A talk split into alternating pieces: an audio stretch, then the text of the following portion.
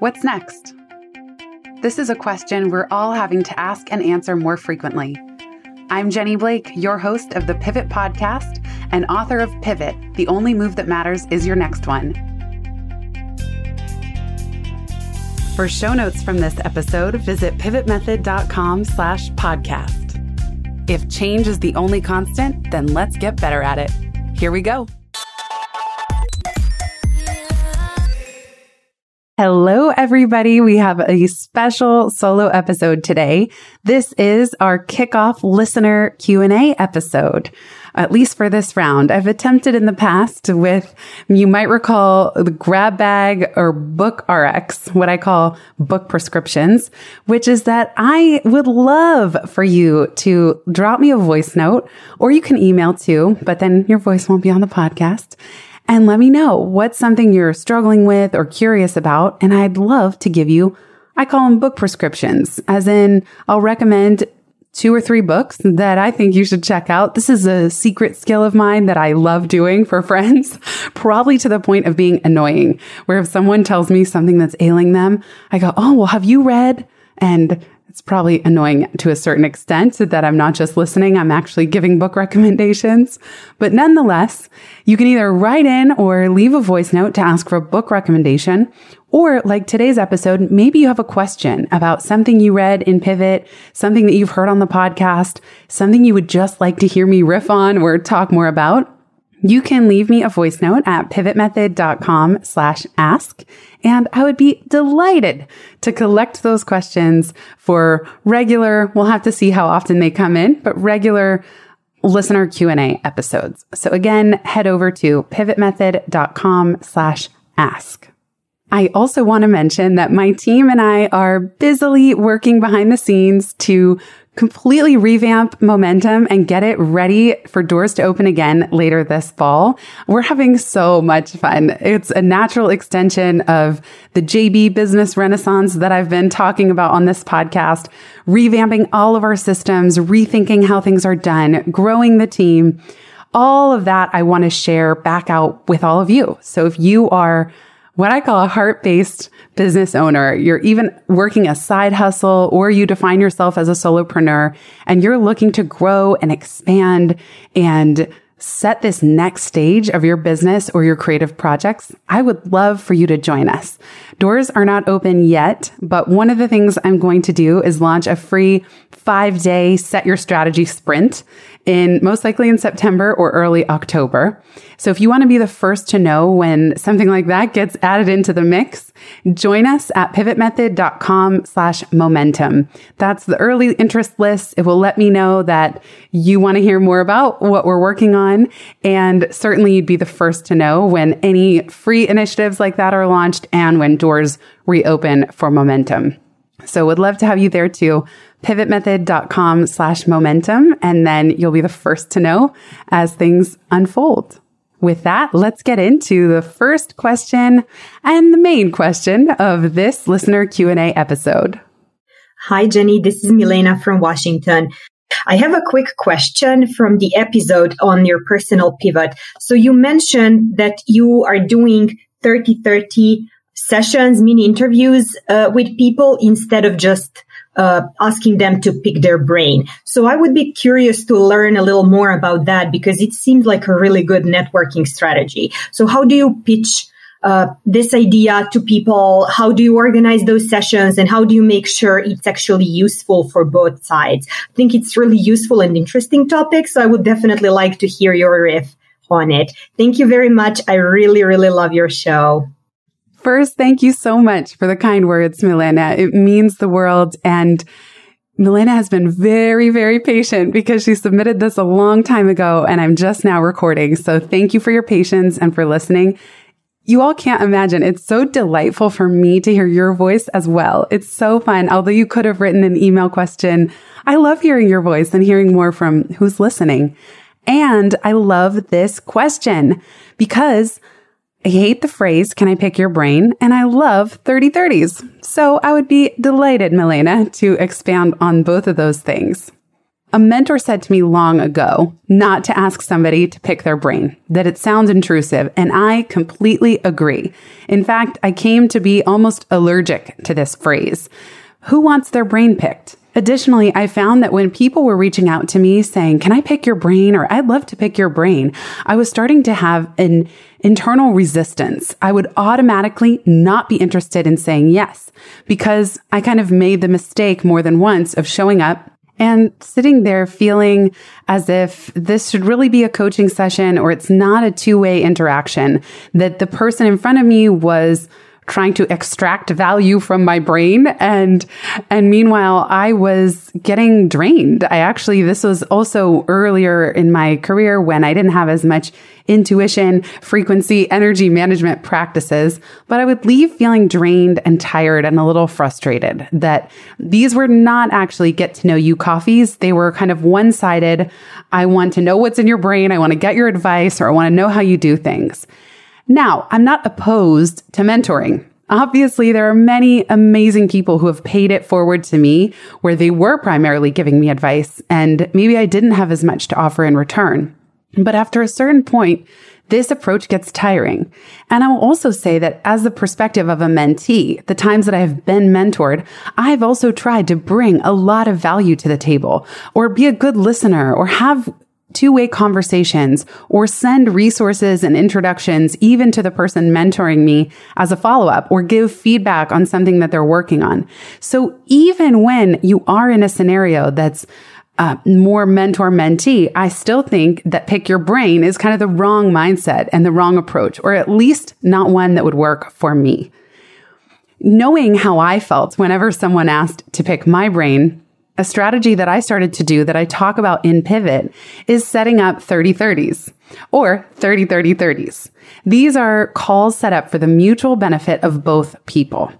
And the way that I like to set them up to answer the second part of your question, Milena, is by saying, Hey, I would love to get your feedback on something that I'm working on for even if you said 20 minutes, and I'm happy to help you brainstorm something or talk through something that's on your mind for 20 minutes as well. In a, in the case of a 30, 30, 30, there was one friend where we would not catch up all that often. So we would do the first 30 minutes was on personal catch up and checking in. Then we would do 30 minutes on his business and then 30 minutes on mine. Or you could flip that order around. So the calls were 90 minutes. It was almost like a recurring mastermind call, but with a friend. So we also wanted time for some personal checkup and check in. If you didn't want to give 90 minutes, you could make the call a 20 20 20, where you catch up for 20 minutes, you hot seat something, an issue that the person would like help or feedback on, and then you switch. Sometimes when I've done more formal mastermind groups, I've also built in 20 minutes at the end, or I've adjusted the timing accordingly so that there's some checkout process, checkout and wrap up. What's, we do this on, on the momentum calls that I do every two weeks, we always try to end, I always try to end by asking, what's one insight or aha you're taking away? What's one next step you're going to take? And at the start of the calls, I also like to ask, what's one thing you're celebrating this week and one challenge you're facing? So that can be a nice bookend. Even at the beginning, if it's a smaller group and it's just you and one other person, you could do a check in one thing you're celebrating and then one thing that you're struggling with and, or challenged by, and that could lead into the hot seat. But maybe it's also something different. In any case, this format of the 30 30, it already approaches the person with equality in mind and with saying, I know anybody you approach, even if they're um, in a mentoring type role, will likely be working on something and could benefit from your feedback. That said, sometimes I've shared this technique in a room of a thousand people. And when I was speaking, when I was speaking at the conferences for women, for example, I was sharing the 30-30 technique of friendships and why peer relationships can be so beneficial. And in that case, even if it's a better approach than can I pick your brain, I can't necessarily do 30 30s with everyone in the room or with everyone who would think it's a good idea and reach out to me to ask. So I think this kind of always goes without saying that sometimes the originator of a technique like this, not that I invented this, but maybe I'm just giving it this particular name. Um, you don't always want to go straight to them because they're likely the ones getting the vast majority of the approach for this. But it also highlights something that I think is often overlooked, which is that sometimes in career, we're so focused on getting a mentor. There's advice, find a mentor. And yes, mentors can be so helpful, but you would be amazed at how productive and helpful friend-tour relationships can be as well. I define a friend-tour as a friend who we're kind of at the same level. They're a peer but we help each other. We inspire each other. Maybe we're not even running the same kind of business, but I just find them to be a motivating, energizing, uplifting person. And because we're at a similar level, we can actually form a friendship. Sometimes when you're reaching out to what I call big fish, people that are way farther ahead of you in their career, one, it can be intimidating. Two, I like to make sure I'm going to show up with enough value for them of course, I could hear another voice saying, but you're valuable just the way you are. Sure, but I like to think about that in advance. And then three, they're not necessarily going to have the time or interest in an ongoing relationship. Whereas, and, and hopefully they will. You know, one thing I often and I've heard before is the best way to thank a mentor is to follow up on their advice. You can certainly have meetings like that and follow up with the action that you've taken and the impact that that conversation had on you but that person likely already has their friend circle. So who are the people at your level trying to do similar things who would actually want to be your friend and they find you just as energizing and inspiring. And there's really a sort of spiral effect where you can lift each other up and open doors, share strategies as you're figuring things out. This is why I created Momentum over four years ago was to create a space for myself and others to go online to get feedback from each other and to help lift each other up as we're all building together. On that note, keep an ear out, not an eye out. I did a recent call for Momentum, which is a private community for side hustlers and solopreneurs. But I did do a call with my business bestie, we, uh, Alyssa Doucette. We've been friends for almost 10 years, friend tours building at similar levels, helping each other in different ways, never having a formal quote mastermind group, having accountability email threads and all kinds of ways that we've supported each other over this 10 years. So we did a special workshop for momentum called how to find a business bestie that was so good. I feel like we must release it to the podcast. So make sure you're subscribed if not already. That will be coming out later in the fall. And again, if you do want to learn more about momentum, visit pivotmethod.com slash momentum. To circle back to Milena's question, I also think it can be really helpful to set up a visioning call. So let's say you have a friend tour. You've both acknowledged that now is a really good time. You could both use some extra accountability. Have a design call. Maybe it's just 30 minutes where you dream. So one question that came up in momentum was, what if you want the accountability and you want to even set up a 30 30, but you don't have time? Or you're worried about an ongoing commitment, then design it that way. Get clear with the person. Maybe it's just a one time, one off 30 30. Maybe it goes so well that you say, what would make this really fun and inspiring for both of us? Whether it's the frequency of how often you talk, the format you set it up, the length of time. Whenever I have one on one coaching clients, I don't even let them take notes or have their computer open. I actually say, I want you sitting relaxed or looking out a window or when I was doing coaching at Google, we used to even do walk and talks around the building, something that would just shift the energy.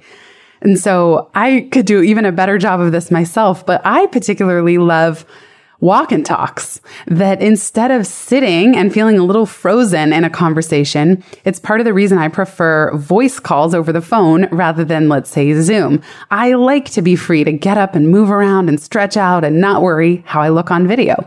That's just me. Some people really strongly prefer Zoom. They want to see each other. They want to see that body language and the facial expressions. And that's really energizing.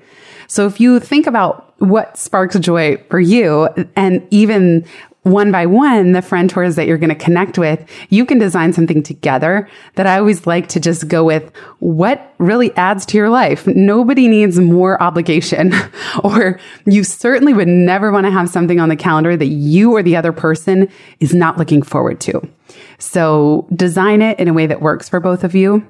And then, as I shared, my personal intention, because I think intention is really important here, is I mean, this goes beyond friend tours, friends, whomever I'm connecting with. I, I like to bring the best energy that I can. And it's not to say, oh, you have to be someone other than who you are, but do think about how's the energy, your, your mood, your level of conversation, what you're talking about. You know, a friend friendship is not going to last long if you're, you're, um, showing up with complaints or only venting. Maybe you both want to design. Let's have a five minute vent sesh. You know, stuff is really going haywire this week and you design it in, but it also has a time limit. Or you show up and you say, I really need to vent this week. And then next time I promise I'll be, you know, back on track. And of course we want to make room. This is the human side of friendship and connection. But the, I think it's very hard for any friendship or any relationship to develop if you're not showing up with your best energy and in a way that again sets the intention of being mutually energizing and rewarding and even beneficial for both people. I even had um, Leanne, who's I hope she doesn't mind me calling her out. Longtime Pivot podcast listener and Momentum member, and she made her first trip to the US from Australia. And she is such a delightful person that somehow a whole Momentum meetup, one of the first ones, just built itself up around her. We had so much fun. I ended up having her over the following day. She jumped right into brunch with friends, like as if she had been known us the whole time.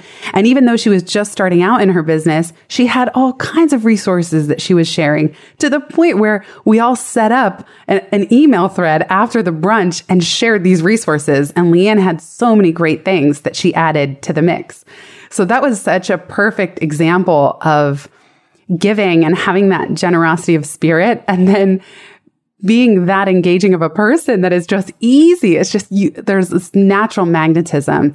And again, it's not saying, oh, all friends have to be helpful. However, when you are up to speed on your industry and you can send helpful resources to a professional person you're trying to connect with, that's really compelling. And now you're saving that person time and energy and research and maybe even money. And that's great. Then, then age is not an issue or professional status is not an issue. You're both adding and really bringing a lot to the table. So Milena, I hope that was helpful. Thanks again for the great question and for getting me to stand up on my soapbox on one of my, one of my favorite subjects. I really appreciate it. And I encourage you, if you have follow up questions, please let me know. And for anyone else who's listening, if you want to ask a question at pivotmethod.com, ask please do. I would love to hear your voice. Just leave a brief voice note and I'll include you in a future roundup. So again, head over to pivotmethod.com slash ask.